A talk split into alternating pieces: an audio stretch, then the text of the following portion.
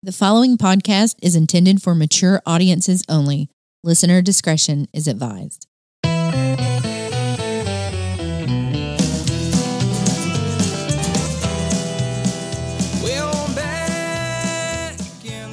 Hey guys, welcome back to part three of our three part series on the Zodiac.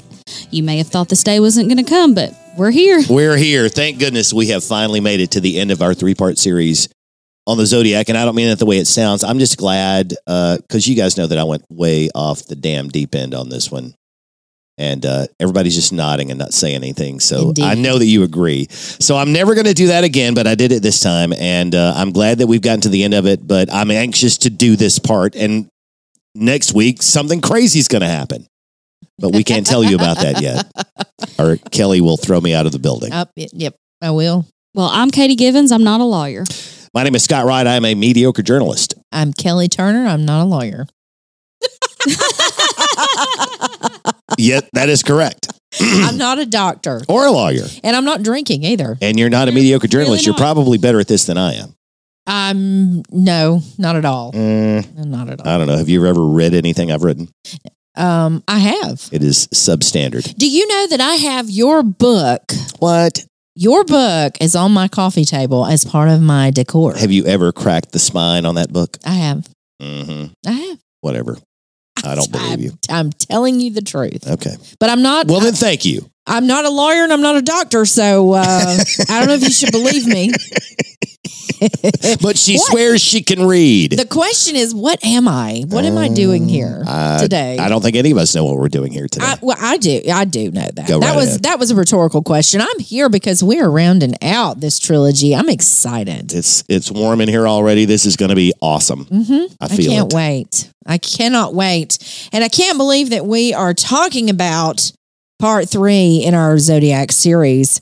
Before we get started with our finale, we're going to to briefly go over the facts about the case that we covered in parts one and two because we want to make sure that we discuss that. If you've Mhm. not listened to part one and two, you need to go back. Stop now. Yeah, don't don't just wait on this recap. Get the whole Yeah. experience. Don't Because- half ass it. No, whole ass. Whole ass it. Thank Whole you. asset. Yes. And look, you need to get the you need to get the Henry experience. You need to hear Henry's voice and he Yeah. does such a great job and you will get to hear that eventually in this episode as well. But one last shout out to Henry for being Mhm. such a wonderful voiceover actor. Yeah, what a great creepy voice Henry has. Henry- I, know. I don't say it that way to him to his face, but that's what we're all thinking.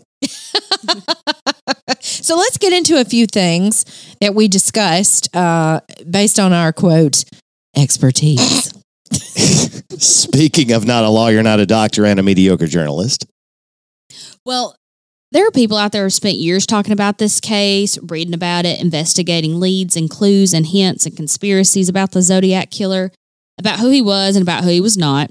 Uh, that is not us. I mean, Not even close. I titled this Zodiac 101 for a reason. We're Mhm. just. Scraping the bottom of the barrel, giving you the basics here. Mhm. uh, we hope that our listeners will judge that we accomplished that feat of acquiring a basic understanding of the case and passing it along when the series finally concludes today. And I think we will learn an awful lot about this case along the path of this three part series, including that every rabbit hole in this case only leads to a dozen more rabbit holes. No That- that- doubt. there's never been a truer statement. Yeah. I mean, this case will consume you. People Scott. do people have done this for years. Mhm. And I can see how that happens because I have gone on enough websites and gone to enough, uh, listened to enough podcasts about the Zodiac Killer to know that, good grief, you can spend your entire adult life trying to get to the bottom of this, and there is no bottom. No, we remain uh, amateurs, of course, when it comes to the Zodiac killer, and and we own that. We admit that. Uh, if you were too when this started, then maybe you learned along with us, and so we hope that we've been able to bring you into the world of the Zodiac. I would say we dipped our toe in based on, Yeah. you know, some people it's their life work, but we were just going to dip our toe in, and we hope that you found us competent enough to complete an introductory level course about the Zodiac. Yeah, uh, fingers crossed on that one. So anyway, back in Zodiac 101 Part 1, Uh, we set the table for the story. We talked about what was going on in 1968, which is when this case began. Uh, we talked about the turmoil in the country and really all around the world. I mean, Vietnam was raging in Asia. Uh, Martin Luther King Jr. and Bobby Kennedy both died by assassin's bullets right here at home. Uh, there was racial unrest around the country. College students across the nation were protesting the war. NASA's Apollo program was aiming for the moon. A lot going on. And then in Northern California in December 1968, the Zodiac killer struck for the first time. Although you can probably start an argument at a gathering of Zodiac experts with that sentence. For itself. sure. Uh, we're not even going to touch the Cheri Jo Bates case from Riverside, California, 1966. Uh, but there's a place to begin your search if you like rabbit holes, like we Yeah. mentioned. Plenty to go around.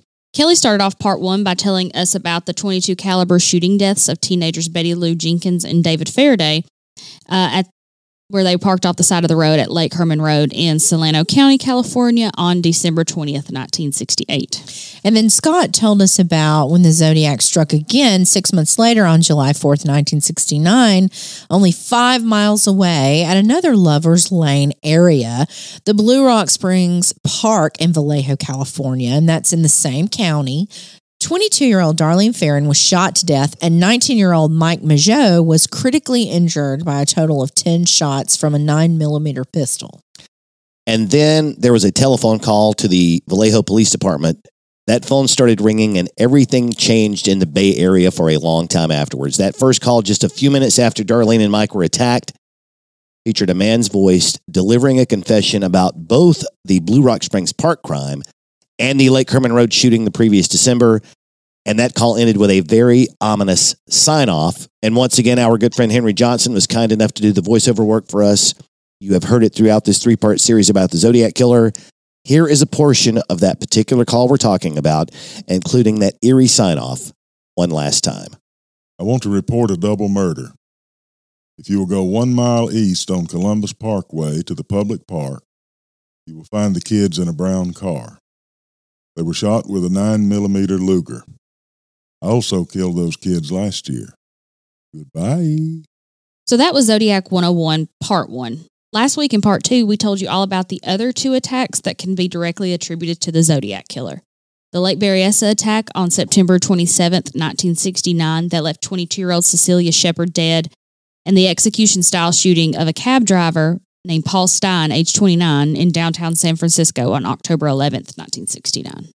And that gets us here to part three. We've been promising you we would try and, and explain some of these cryptograms the Zodiac Killer sent to the newspapers in the San Francisco Bay Area during this time. Now, Katie's going to tell us about two of the most famous of those Zodiac cryptograms the Z408 and the Z340, named for the number of characters in each. So, Katie, it only took a few days to figure out the first of those two cryptograms, right? And then over 50 years to solve the second one, yes? Yes. So a school teacher and his wife, Don and Betty Harden, solved the Zodiac's very first cryptogram, the Z408, within a few days of its arrival at three Bay Area newspapers in late July of 1969. Betty started with the letter L and quickly solved the Z408. So that's the clue we gave listeners last week. And Connie Geimer was the first to send in a correct solution to our email address. Connie, congratulations. And we have your t shirt ready and waiting for you. yes, congratulations. Yeah, she has to come to a live show to pick that up. So, uh, Wednesday, March the 30th. Yeah, we have to we have to bribe people. Yeah, any we need can. photos and the whole thing. So, show up. On the other hand, it was December 2020 before the Z340 was solved by a trio of amateur internet sleuths. You got to love those internet sleuths. They got I mean, that one they- figured out. It took them 50 years, but they got it. Gotta love them. The key phrase in that solution was perhaps this one That wasn't me on the TV show. It was mailed on November the 8th, 1969, two weeks after someone claiming to be the Zodiac Killer called into a TV morning show in San Francisco. And it turns out this caller was a mental patient who, for some reason, had access to a telephone. Yeah, we're not even going to dig into that. But guys, I think that the solution about the uh, the 340 tell us, tells us that the Zodiac killer he, he sort of outsmarted himself because even though he wanted to make the 340 more difficult than the 408, he still wanted people to know what that message contained because he was telling people basically, I'm not the guy who called into that TV show. And I'm guessing 51 years later, that information is no longer pertinent. And nobody cares at that. Nobody cares at that point. But he made the 340 so hard that it took 51 years, all just to tell us that he did not call into the AM San Francisco morning show in October of 1969 to speak to famous attorney to the stars, Melvin Belli. And since Katie is our resident legal expert, and that was air quotes that you can't see on your podcast, who better to tell us about Melvin Belli than Katie? Melvin Belli really is an interesting character. Um, he was born July 29th, 1907. He passed away July 9th, 1996. He was a prominent United States lawyer, author, and actor, uh, known as the King of Torts. He had many celebrity clients during his legal career. He won over like $600 million in damages for those clients. And that is even a lot more money now. I mean, Yeah, and he was raking in what about 30% of that. So uh, Yeah, he probably had a really nice house somewhere. Oh, definitely. Yeah. probably multiple, but yes. Yeah. He was also the attorney for Jack Ruby, who shot Lee Harvey Oswald for the assassination of uh, President JFK. He's that's probably what one of the things he's most famous for. Most famous for besides what we're about to talk about. Besides what we're about to talk about. Yeah. In 1969, a man called San Francisco police identified himself as the serial killer known only as the Zodiac, like we just spoke about, and agreed to call talk show host Jim Dunbar on Dunbar's morning television talk show, AM San Francisco, if either Belli or attorney F. Lee Bailey was present on the air. The police contacted both of them to arrange this in hopes of capturing the individual. And as promised, the suspect called, spoke a few words, then hung up repeating this activity 54 times over the next two hours. Belli received a letter from the Zodiac this same year. Uh, like Scott mentioned earlier, um, two months earlier, when the Oakland Police Department took the call from somebody claiming to be the Zodiac, um, requested to speak to either Belli or Francis Lee Bailey. Remember, two other people have spoken to the Zodiac killer. Like they've heard his. oh, yeah, good point. Very good point. And so, through all of this, they were able to determine that that voice was not the same voice that Yeah, mean- because the Vallejo dispatcher Mhm. that very first night, or Solano County, whoever it was, and then uh, Bryan Hartnell, Right. who was at Lake Berryessa, they both heard his voice. Mhm. Yeah. And so they were saying this is not the voice. of When the they heard that Zodiac. recording, they're like, this isn't the guy. This Yes. isn't the guy. But you know, Belli's got to be loving this. This is free publicity. Yeah. F. Lee Bailey too. But I mean, Mhm. Belli's the one who ends up being on the show, right? Yes. Mhm. Yeah. So this is just free publicity. He doesn't have to use Yeah. all the money he's won to advertise No, himself. and there- there's a great sequence uh, in the the 2007 film The Zodiac uh, where they try to recreate as realistically as possible the way that that all happened that morning. You'll have to see that for yourself because I'm not going to mention it when I talk about that film later. But um, David Fincher tried to be as accurate as he possibly could about the facts about everything to do with the Zodiac, and I feel like you got that one right. So make sure and watch the film. It's a really good film. Yeah, And Brian Cox, who is currently on the HBO show Succession, plays Belli in that movie. and he's one of my favorite actors. So Brian Cox in Succession is the main guy. He right? is. He's, the, he's the elder. Yeah, he's Yeah. the matriarch. Or, I'm sorry, the uh, patriarch of the family. He is fantastic Yeah. in both of these. That I thought that's who you were talking about. He's really good in Super Troopers too. If you want to see how broad Brian Cox is, he is fantastic as the police chief in Super Troopers. He is also fantastic in the campaign. Oh, I forgot he was in that. Now I have to go home and watch the a- campaign tonight. That is a hugely underrated movie. Damn it, It's Kelly. Hilarious. I already had something picked out to watch when I got home tonight, and now I have to watch that instead. But that's okay. I'm not complaining. All right. So on December 20th, 1969, the first anniversary of the Lake Herman Road murders, the Zodiac Killer mailed a letter to the home address of Belli in San Francisco asking for his help and claiming he was, quote unquote, afraid of losing control again and taking his ninth or possibly 10th victim. He also included another piece of Paul Stine, Paul Stine's shirt. Paul Stine, remember, was that cab driver who Mhm. he shot and cut pieces of his shirt and sent in for to verify his authenticity. Um, the letter read, "Dear Melvin, this is the Zodiac speaking. I wish you a happy Christmas. The one thing I ask of you is this: please help me. I cannot reach out for help because of this thing in me won't let me. I am finding it extremely difficult to hold it in check. I'm afraid I will lose control again and take my ninth and possibly tenth victim. Please help me. I'm drowning.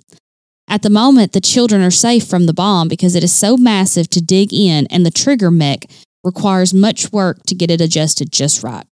But if I hold back too long from no nine, I will lose all control of myself and set the bomb up. Please help me. I cannot remain in control for much longer.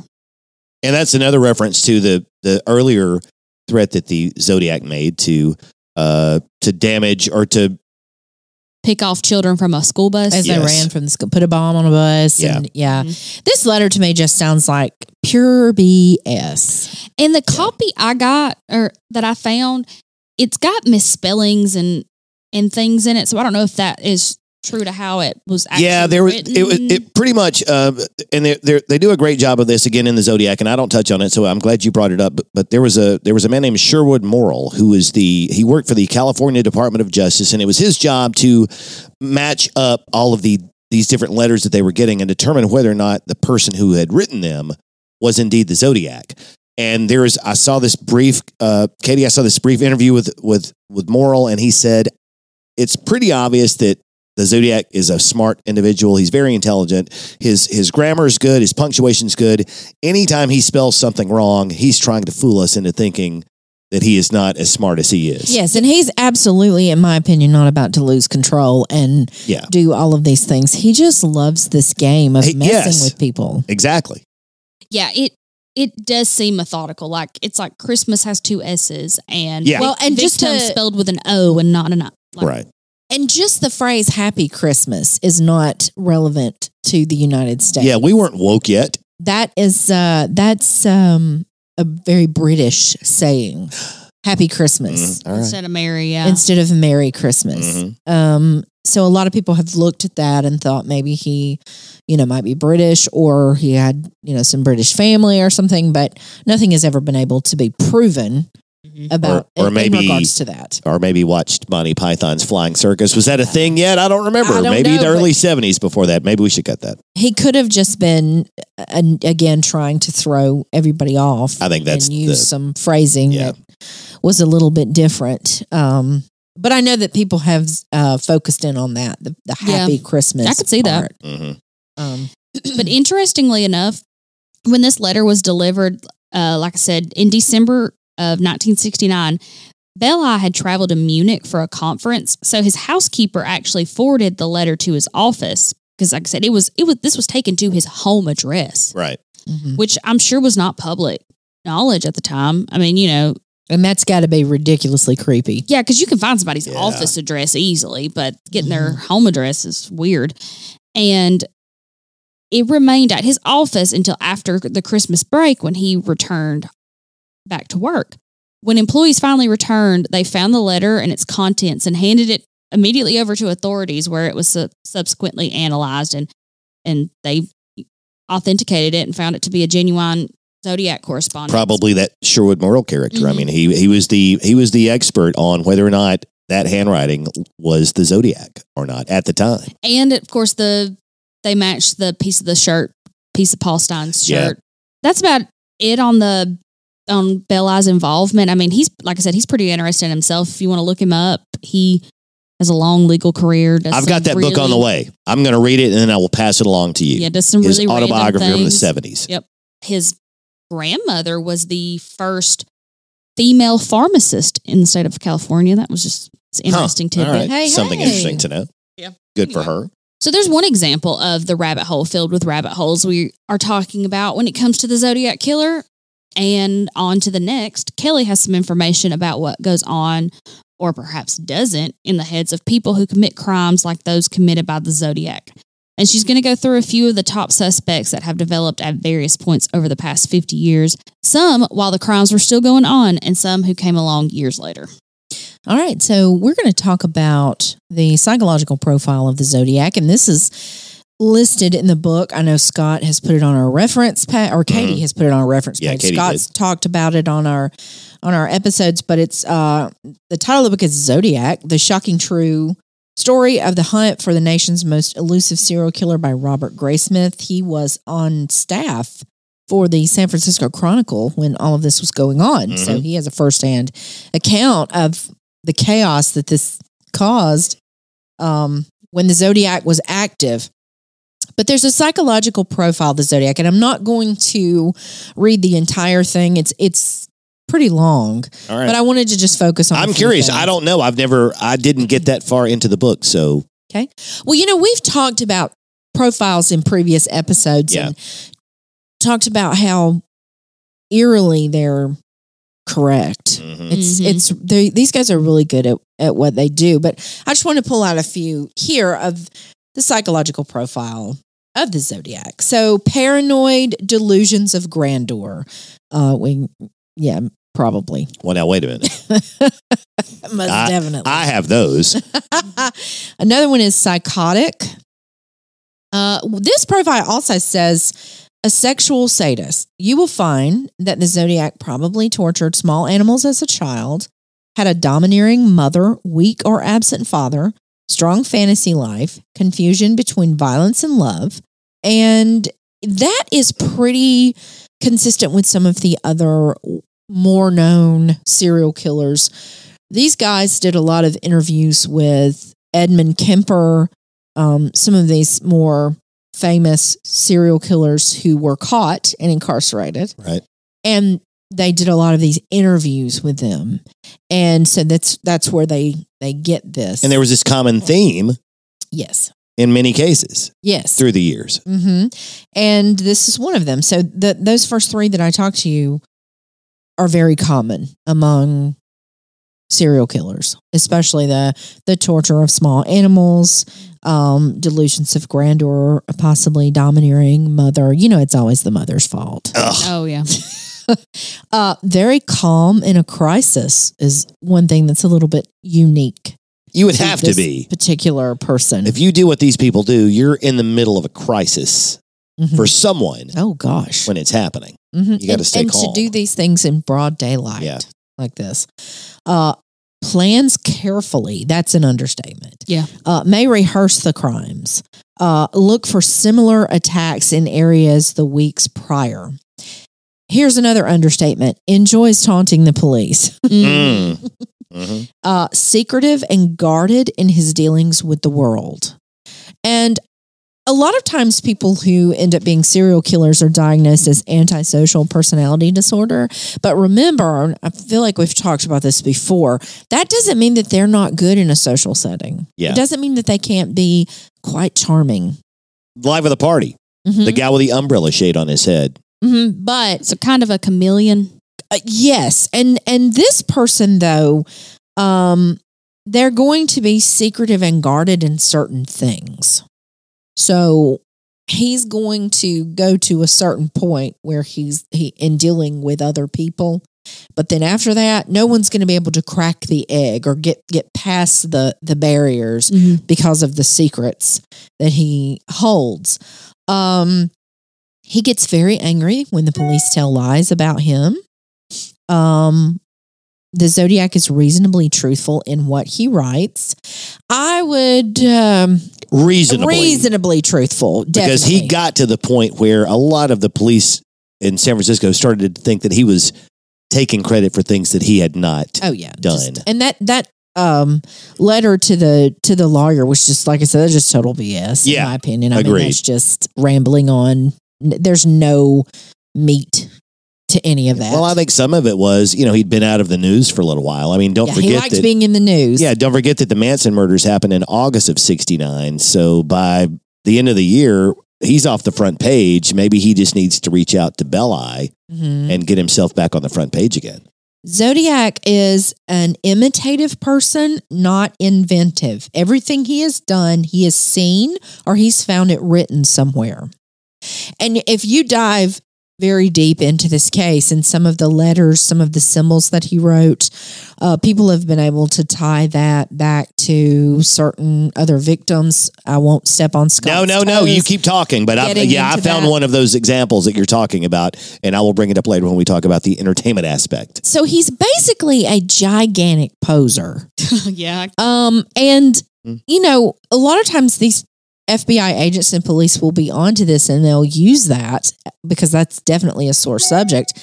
And they'll they'll kind of agitate that or try to agitate that publicly. To cause him maybe to make a mistake, Mhm. give up too much information about something about Yes. himself. I mean, look at BTK. BTK Yeah. uh, would probably never have been caught had he not decided to pull a zodiac and and write some letters and and I'm so glad that he did. I uh I think he's just he needs to just rot away. And that's the only time you'll hear me mention that on this podcast ever.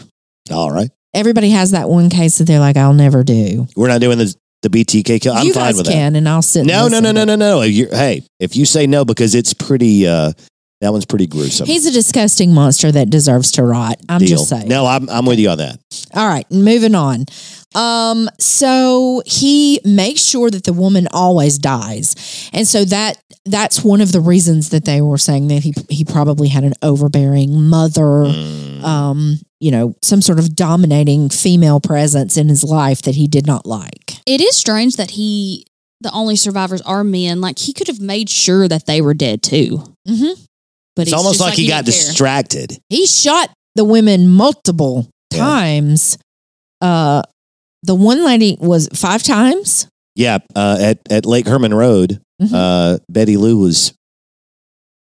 am I getting this right? She was five back. times as she ran away, Mm-hmm. as if to imply perhaps that he said, "Hey, run." And at Lake Berryessa, um, he stabbed her more times than he stabbed. Yeah, Yep. Bryan was stabbed six times, and Cecelia was stabbed ten times.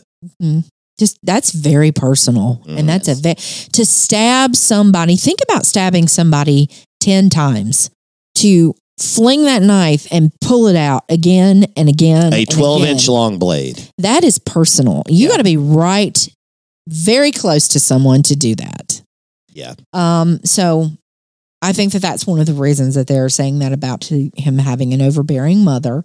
Uh, he definitely is organized. He plans ahead at uh, Lake Berryessa. He cut up clothesline and had that there. The Zodiac kills at close range because he wants his victims to see him.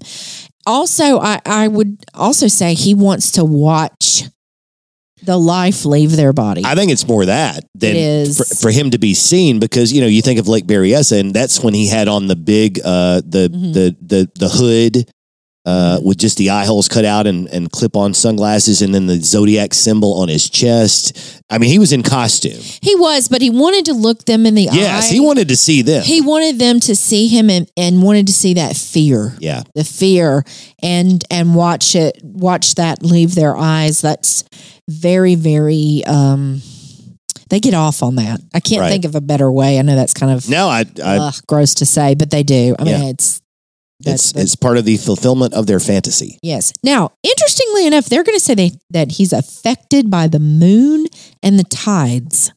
So I guess that has to do with with when the killings happened. Yeah. and- And and Um, and that's another rabbit hole you can jump down because there are people who think that and and maybe they're right. I haven't gotten too far down this rabbit hole, but they were all on the weekend.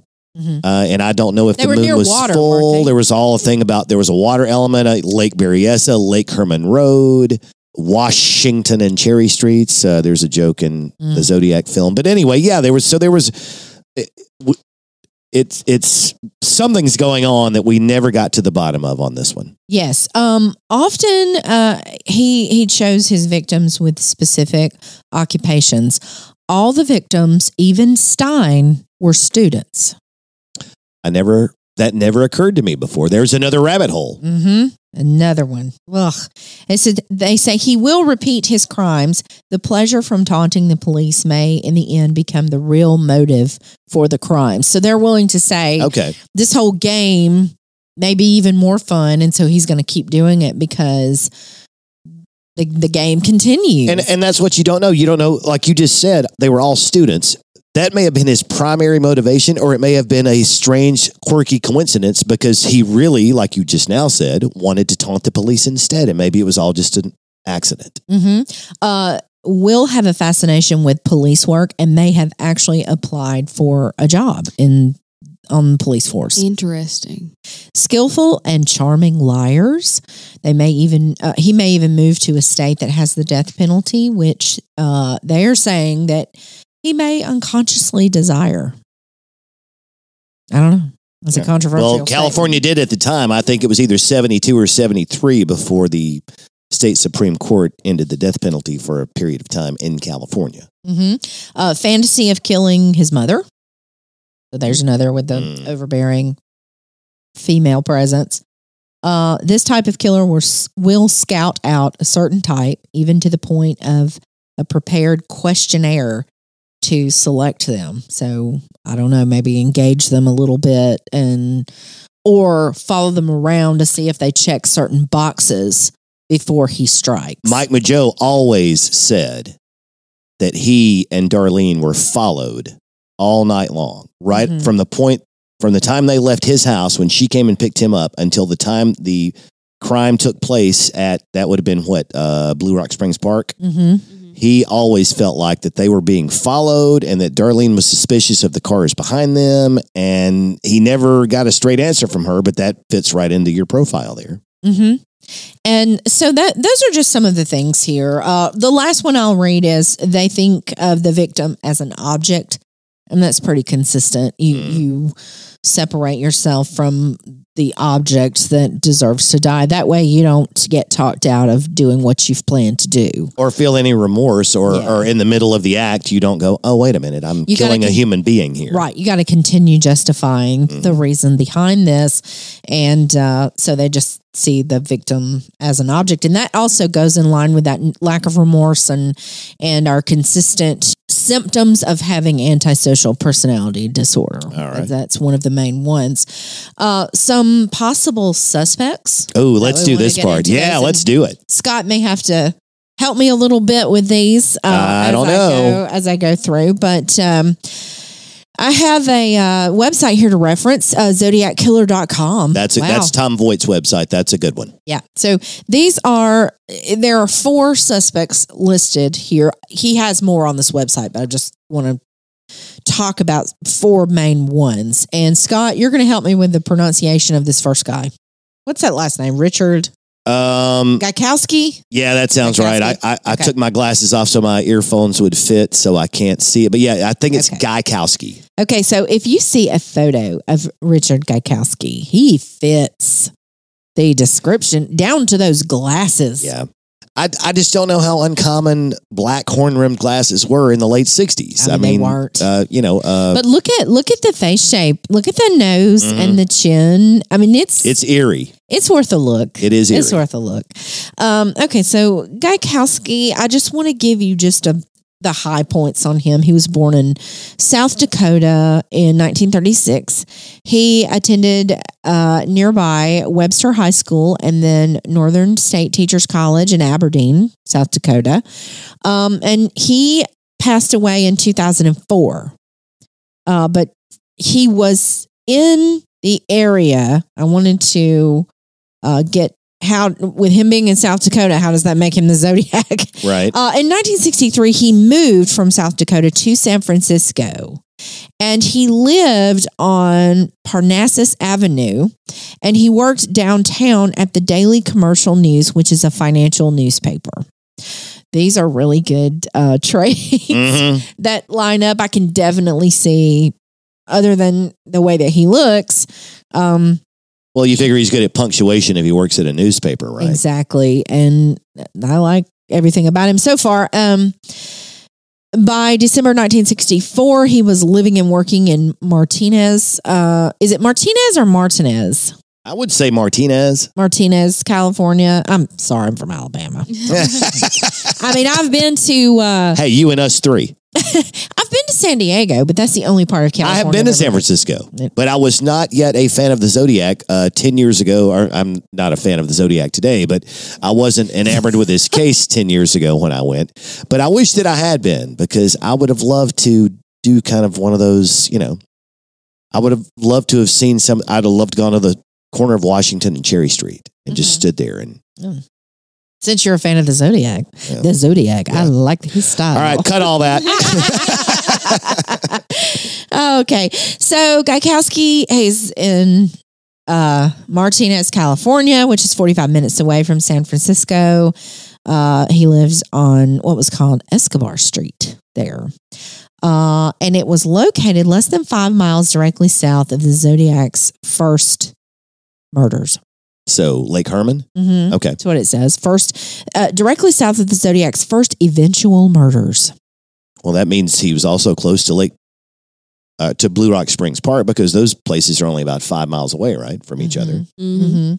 In October of 1965, Gaikowski was intentionally arrested for refusing to sign a traffic citation following a routine stop. And so, as an investigative reporter for the local newspaper, Gaikowski's goal was to write a story about the conditions within the jail from the perspective of an Okay. inmate. Uh, so I remember reading that now. Yeah, so he's trying to go in and do a big story. And following his brief stay in jail, his mugshot was published along with his story.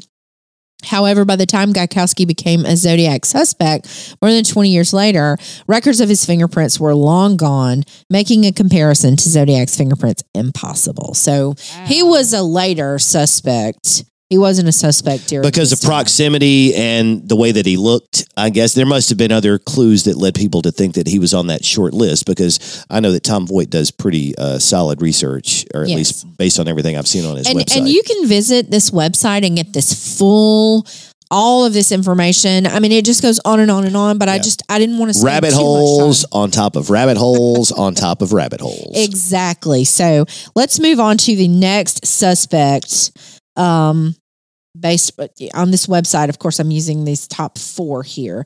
The next uh, suspect i want to talk about is arthur lee allen. I think scott you might actually have mentioned his name last week in part two. So is there anything you want to say about arthur lee allen before he just he, he features prominently in the Zodiac film from 2007. He was always Robert Graysmith's uh, primary suspect, and Graysmith was the guy who uh, wrote the Zodiac book that uh, Kelly referenced earlier. yes He's also played by Jake Gyllenhaal in the film.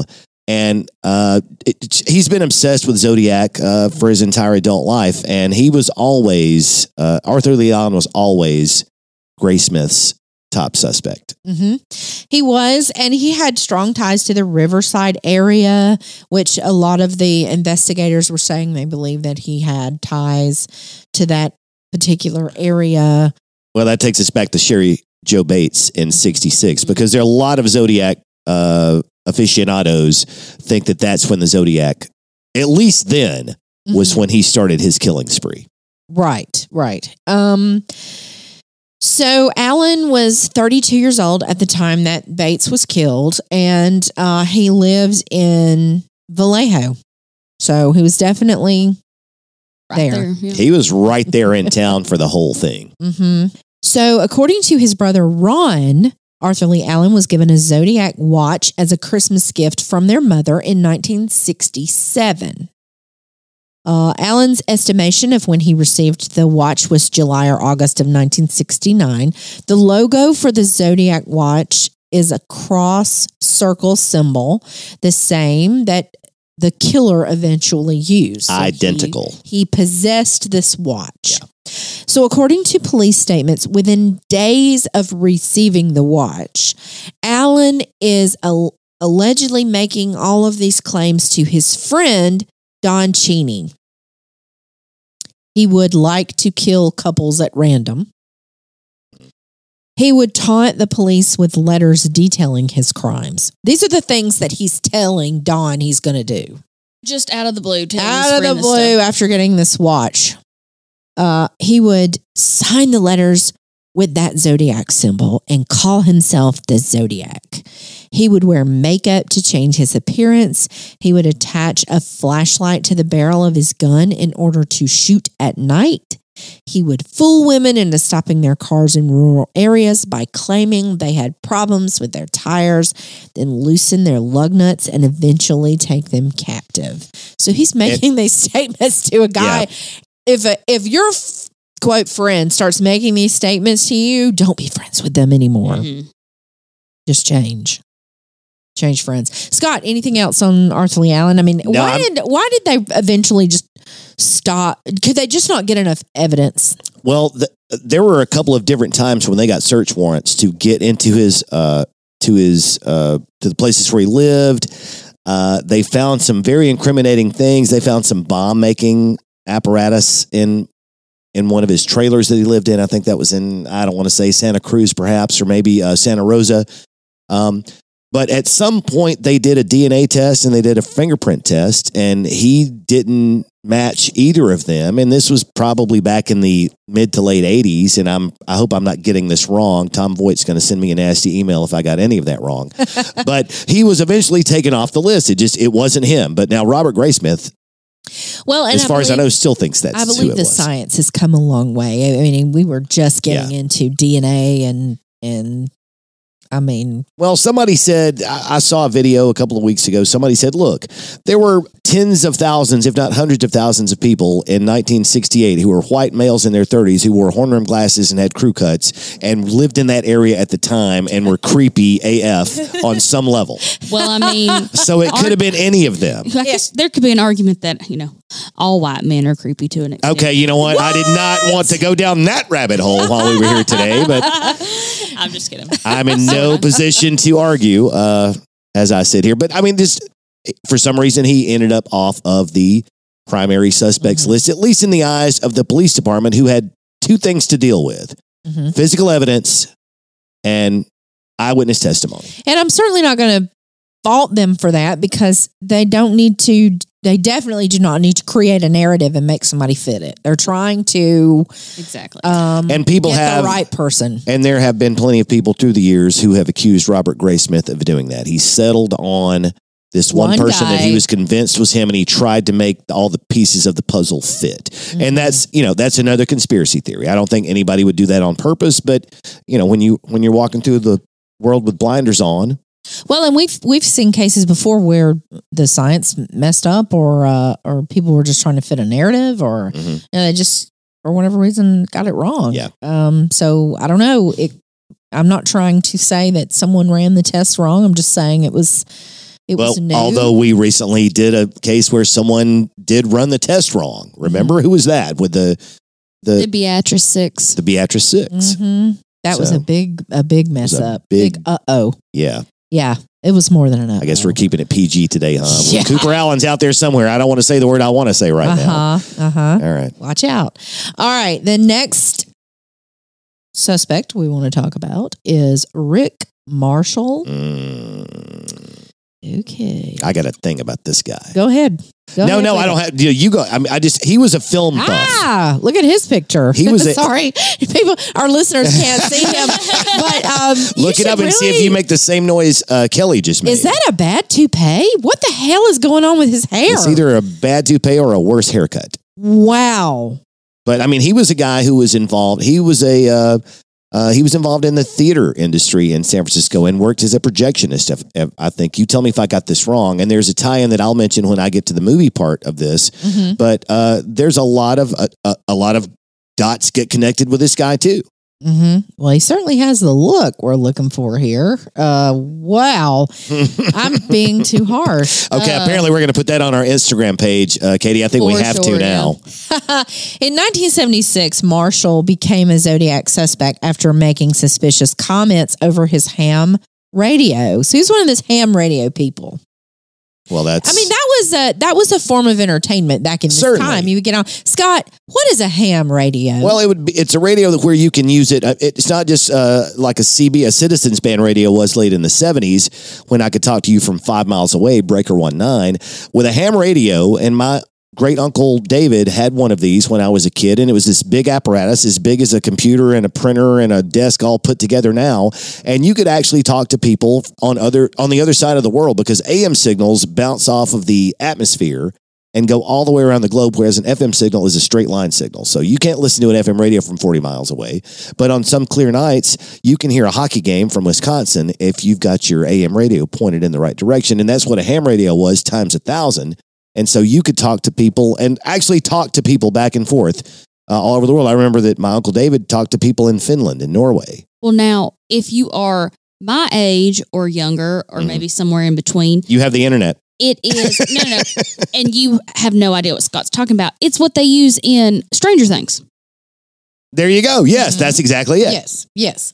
Thank Um, you. So I have not seen season two of that. uh, this guy's an, an interesting character, especially for the the owner of this website that we're talking about, zodiackiller.com, um, Marshall agrees. He agrees to be interviewed by the detective, um, but he denies being the Zodiac killer in the interview. Smart. Uh, yeah, as you, as you do. He's savvy like that, the Zodiac killer. In 2001, Marshall emails the guy who runs this zodiackiller.com website.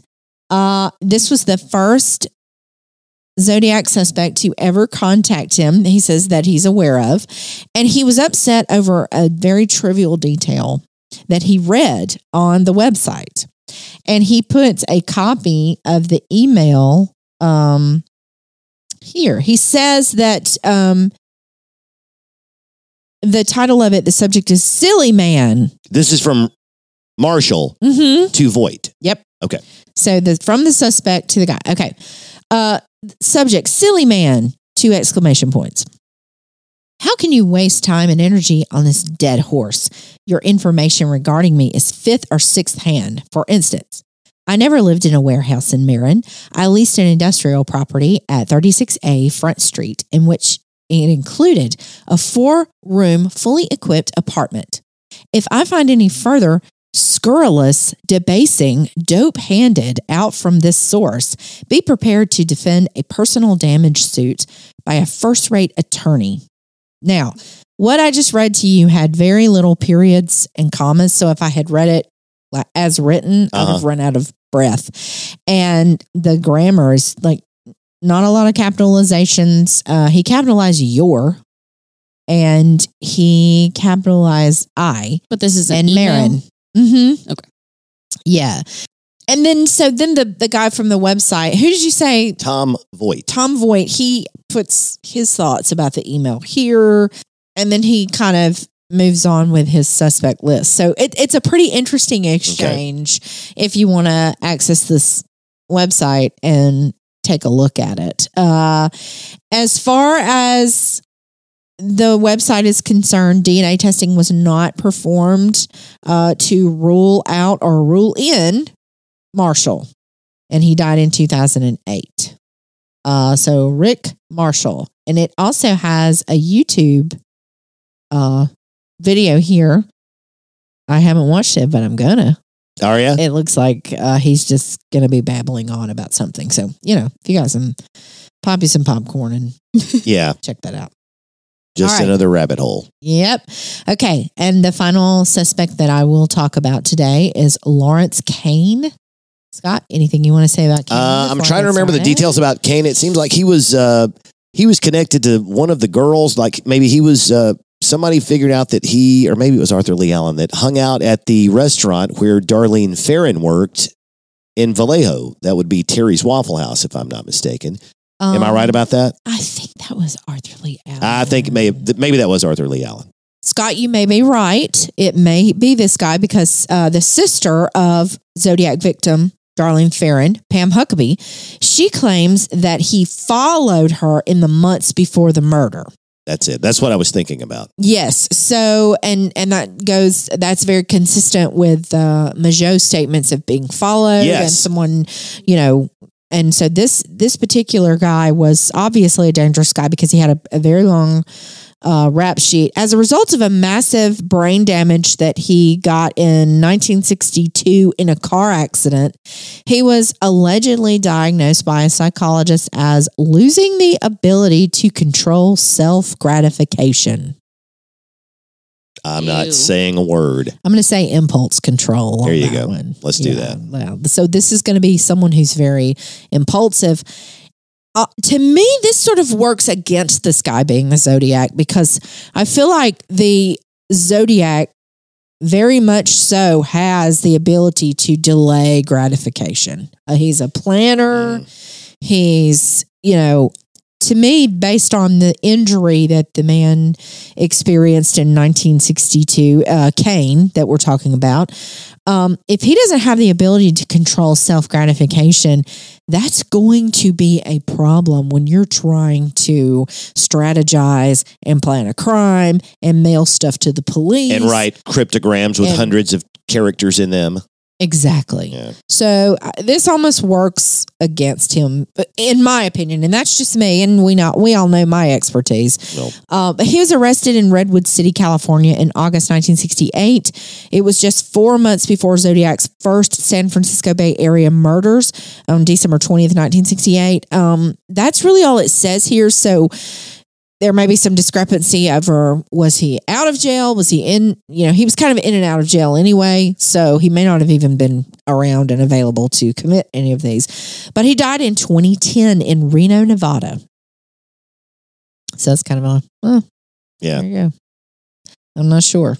And that and that's the way that it goes when you're talking about the suspects in the Zodiac case. It really is. It You just you get kind of you get three Uh. quarters of the way down the road and you think, okay, this guy looks great, and then something jumps out and goes, wait a minute, it can't be this guy. you know, he was out of the state or he was incarcerated. Or Mm-hmm. and one of the things about Arthur Lee Allen was uh, that he he was incarcerated for three years from like seventy two to seventy four. Later in this whole Zodiac investigation, nobody got any letters from anybody the entire time he was locked up. But so what? interesting. If that's the only thing you've got to hang your hat on, that doesn't make him the killer. you can't uh, i don't think there's a jury around that would uh, vote to uh, send that person to jail or to the death chamber Yeah, on that evidence I right certainly hope not. yeah uh, so more and more rabbit holes and we could go on and on about this case for months but instead of doing that scott is going to talk about his favorite avenue of research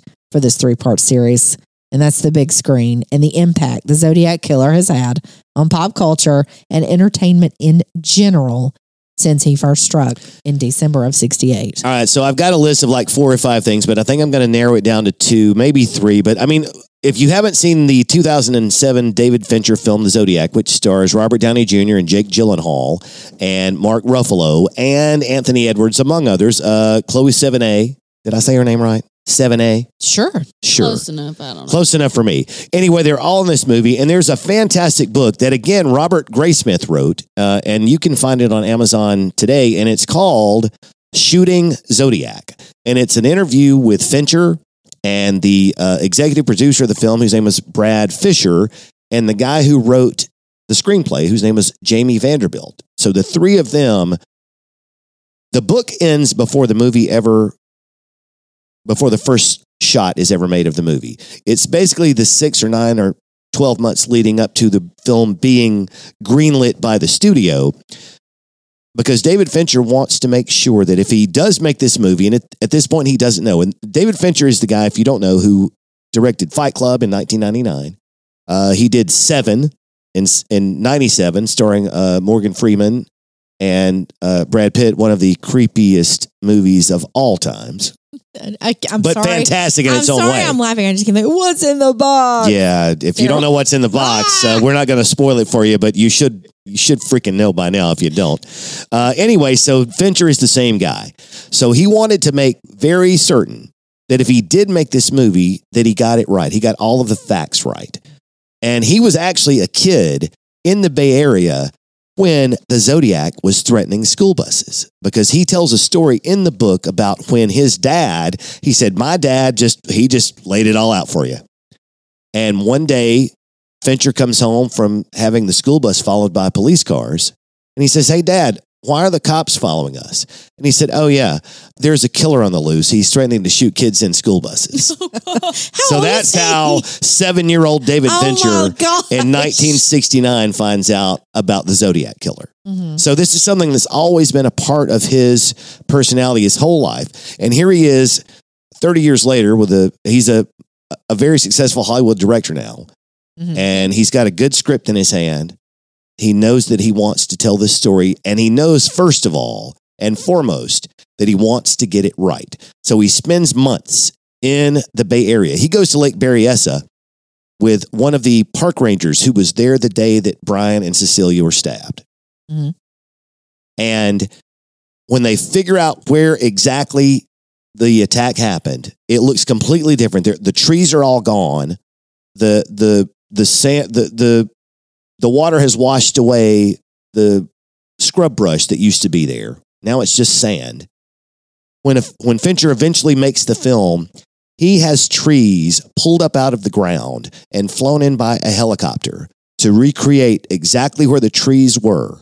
They they plant scrub brush in the ground one clump at a time to recreate exactly the way that that hump of dirt out Hmm. in Lake Berryessa looked on September the 27th, 1969. That is how efficient he was about making sure he got the facts right. That is Eh, thorough. There are plenty of things in the film that are uh, that Hollywood takes a little bit of license with, and one example that I will give you: Robert Downey Jr. plays Paul Avery, one of the Mhm. uh, investigative crime reporters for the San Francisco Chronicle, who was very uh, key to this whole story back in the day. And Gyllenhaal plays Graysmith, who is a young Mhm. political cartoonist Who becomes obsessed with the cryptograms and ends up spending his whole life focusing on the zodiac to the uh, detriment of his marriage and his children and a lot of other things. But he focuses on this. In the movie, the two of them have a lot of interaction together. They they speak a lot to each other because I mean, let's think about it. Robert Downey Jr. plays basically the same character in every film that he plays. He's the smartass. Yeah. He's the he's the He he's is. the witty smartass in every film. I mean, think about Iron Man. Uh-huh. Think about Back to School in 1987 with uh, with Rodney Dangerfield. He's the same guy back then as a teenager that he is in Zodiac in 07 and all the Iron Man films. So they made that up. They wanted the two of them to interact with each other to to let Graysmith be the the dope who doesn't know what he's up to, and old Wiley Paul Avery, played by Robert Downey Jr., kind of s- steers him in the right direction. So that was one thing that they got wrong, but they got a lot of other things right. And and you know. Fincher would tell you that he did that on purpose because I've got to move the story along. Right. Yeah, yeah. But as far as the attacks themselves, the attacks that they recreate in the film, Fincher wanted to be as accurate as possible about the way that it looked and the time of night that it was and how much moon was in the sky and exactly where the car was parked. And this is the last example I will give you about how uh, accurate he wanted to be. He insisted on speaking to the first patrol officer who arrived at the Paul Stine murder scene on October the 11th, 1969, because he wanted to know if the passenger side front door on cab number 912 was open or closed when he got there. Because the famous shot that you see from the crime scene is that uh, Stine's body is kind of almost hanging out that open passenger side Mhm. door. Yes. Well, he got confirmation from the first officer on the scene, and I forget his name. He said, When I got there, that door was closed. And there is a scene in Zodiac. It's being shot from where the teenagers who saw the crime take place would have seen it from, from that same angle. And it's very particular about the Zodiac gets out of the right side passenger seat, gets into the right side front seat, Mm-hmm. does whatever it is that he does. We know now that he was taking off a piece of Paul Stine's shirt, shirt. so he could mail it to the Chronicle later and shuts the door behind him. Mm-hmm. He wanted to get that right. Wow. And that's what Fincher did, and that's how he made the movie the way he did. Um, and here's the last thing about Zodiac before I move along to the to the next movie on the list. There is a sequence in the film where a woman is kidnapped on the side of the road, and she claims later that she was kidnapped by the Zodiac. She ends up escaping. He pulls up to a stop sign, and she and her young baby run out of the car and get away. Mhm. The woman who played that role in the movie's name was uh, Ione Skye. I O N E is her first name. S K Y E is her second name. I hope I got the pronunciation right. She is the daughter of the man who sang Hurdy Gurdy Man. oh my goodness. She is Ah. the daughter of Donovan Leitch. And that Who is sang- a that's a very creepy scene. Yes. And it's a very creepy song. It's a We've already very creepy song. But just one of the other things that he wanted to do, just it it wasn't really a way to get a detail right, but hey, why not make this as inclusive as we can? I mean, he tried to involve the SFPD. He talked to Toschi and Armstrong, the two San Francisco Police Department detectives who investigated the Stine crime and began to realize, hey, this is all connected. And if they didn't already know, two days later when a piece of Paul Stine's shirt got Mm-hmm. to the Chronicle, they all knew it then. All right, that's enough about the Zodiac. So, the 1971 uh, Clint Eastwood movie Dirty Harry takes a Mhm. page from the Zodiac, and in the movie, it's called uh, the bad guy is called the Scorpio. Mhm. But a lot of similarities there. There's a uh, there's a school bus angle. Uh, there's a point in the, at the end of Dirty Harry where the, the Scorpio kidnaps a busload of school children. Mm. And this is while this is all not resolved yet. And, it, and technically, it's still not resolved today, but Yeah. it certainly wasn't then. Mhm. Uh, moving along. So, the movie that's out right now that Katie's going to throw something at me for bringing up yet again uh, the new Batman movie, The Batman, director Matt Reeves said that his, and I read this a month ago, he said that his take on the Riddler, who is played expertly by Paul Dano, by the way, in the film, was borrowed directly from the Zodiac. Uh, there is a sequence in the film where Dano's character calls in on a phone and says, This is the Riddler speaking. and there is a post credit scene in Batman. Okay, don't give away too much now. People, I'm not going to give it. away anything Okay, because there is no post credit scene except for it's a close up of an old uh, DOS based monitor with green text and nothing else. Okay. And the last word on the screen is you want you want Henry to read it Do you want me to read it? Ooh, let's let Henry read it one more time. It's it's goodbye. and Henry, take it away. Goodbye. And one last thing that I will bring up, and, and to get back to Rick Marshall for a second, and there a lot of the folks who think that Rick Marshall is a viable Zodiac suspect is because he was involved in the film industry. He was in theater. He ran a projectionist. Uh, he was he ran a projector at a, a silent movie theater back in the day. And there was a film that came out in 1939 called Charlie Chan at Treasure Island. And Treasure Island is, is this artificial island that was built in San Francisco Bay uh, for a World's Fair that took place in 39 and 40. So they made the movie about the same time. In the movie, and if you know who Charlie Chan is, good for you. And if you don't, then you should look it up. It's it's it's a little bit uh, racist these days, probably, but it was a really good series of films about a Chinese uh, detective Mhm. who came to America and outsmarted everybody. And sure enough, that's what happened in Charlie Chan at Treasure Island. But the bad guy in that film was Dr. Zodiac. Ooh. And he wrote letters to the local newspapers and blackmailed people. And that's how they caught him. hmm Uh, he had this weird language that he used. And I don't remember if there were cryptograms or not. But anyway, uh, to use the same term again for the fourth time tonight creepy AF. well, and Um, it goes back to the FBI profile where they're saying, you know, he's taking Yeah. this from different things. He's he's not inventive. Everything he does, when you said that, he's taking. I was like, that makes sense now because Mhm. that's ex- I hadn't read that profile, but when I if you if you think Rick Marshall's a good suspect, there's another brick in the wall uh-huh. because he would just take something that he'd seen in a movie yeah. and you know kind of like the the whole Arthur Lee Allen thing with his watch. hmm There's another you know borrowing someone else's good idea and making it my own. And I love the fact that he has uh, emailed, you know, the guy with the website. He's very, he's a stickler for his details, Uh huh. which is another thing that Zodiac was a very, you know, big stickler. And there's a sequence near the end. Yeah, and there's a sequence near the end of the film Zodiac uh, where they kind of address this uh, suspect. They don't get way down in the weeds on it, but there's a thing at the end. And Charles Fleischer is the guy who plays this friend of Rick Marshall's that Jake Gyllenhaal's character goes to see. Mhm. And one little movie tidbit that I can't resist telling you Charles Fleischer, he's a little short, redheaded dude with curly hair, the voice of Roger Rabbit has nothing to do with anything. But as soon as I saw him, I thought, holy shit, that's Roger Rabbit. Roger Rabbit. Anyway, so there, if you wanted to hear the service getting scratched on the Zodiac Killer, consider your itch addressed. We have tackled this topic somewhat thoroughly at this point, I believe. Mhm. And if you think so too, please don't forget to like, share, and subscribe to our podcast. And if you don't, keep your damned one star review to yourself. And I've sworn three times, and I apologize to Joey Allen. I'm out of here. I'm going to give a, a little bit of a teaser for next week. Okay, yes, so please. we rounded out our zodiac, and you know that's the way that California does the zodiac. Uh-oh. But did you know that Alabama does the zodiac as well? There is a killer that some podcasts have called the Alabama Zodiac, and we're going to talk about that person Next week next week on this podcast. on this podcast. And I'll tell you what Alabama does differently. Go on. Alabama says, "I'll see your zodiac. Hold my beer." Oh. Yes. Wow. Drink up. All right. Exactly. Okay. Exactly. So I guess we will uh, we'll do this all again next week or maybe in 10 minutes. Do you have any shout outs?